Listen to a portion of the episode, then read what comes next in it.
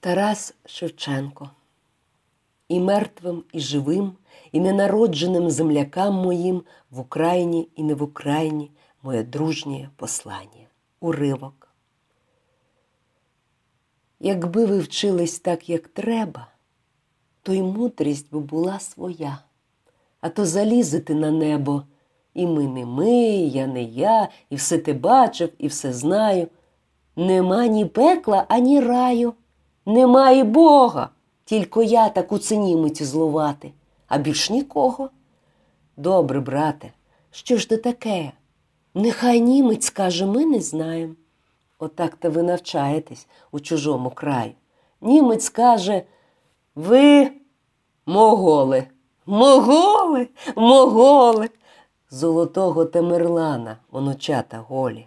Німець каже, ви. Слав'яне, слав'яне, слав'яне, славних прадідів великих, правнуки погані, і колара читаєте з усієї сили, і шафарика, і ганка, і в слав'янофіли так і претесь, і всі мови слав'янського люду всі знаєте, а своєї дастбі. Колись будемо по-своєму глаголать, як німець покаже, а до того і історію нашу нам розкаже. От тоді ми й заходимось. Добре заходились, по німецькому показу і заговорили. Так, що й німець не второпа, учитель великий, а не те, що прості люди, а гвалту, а крику, і гармонія, і сила, музика та й годі, а історія, поема вольного народа. Що ті римляні убогі, що зна що, не брути, у нас брути і коклеси, славні, незабуті.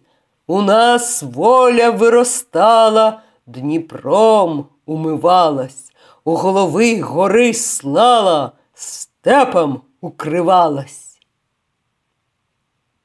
Кров'ю вона умивалась, а спала на трупах, на козацьких вольних трупах, окрадених трупах. Подивіться лишень добре прочитайте знову тую славу. Та читайте от слова до слова, не минайте ані титли, ні житті, коми, все розберіть.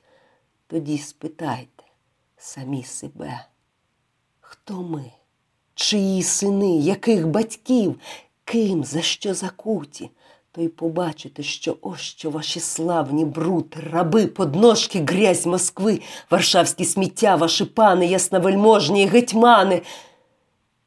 Чого же чванитеся ви, сини сердешної України, що добре ходите в ярмі, ще лучше, ніж батьки ходили, не чвантесь, з вас деруть ремінь, а з їх, бувало, і лій топили.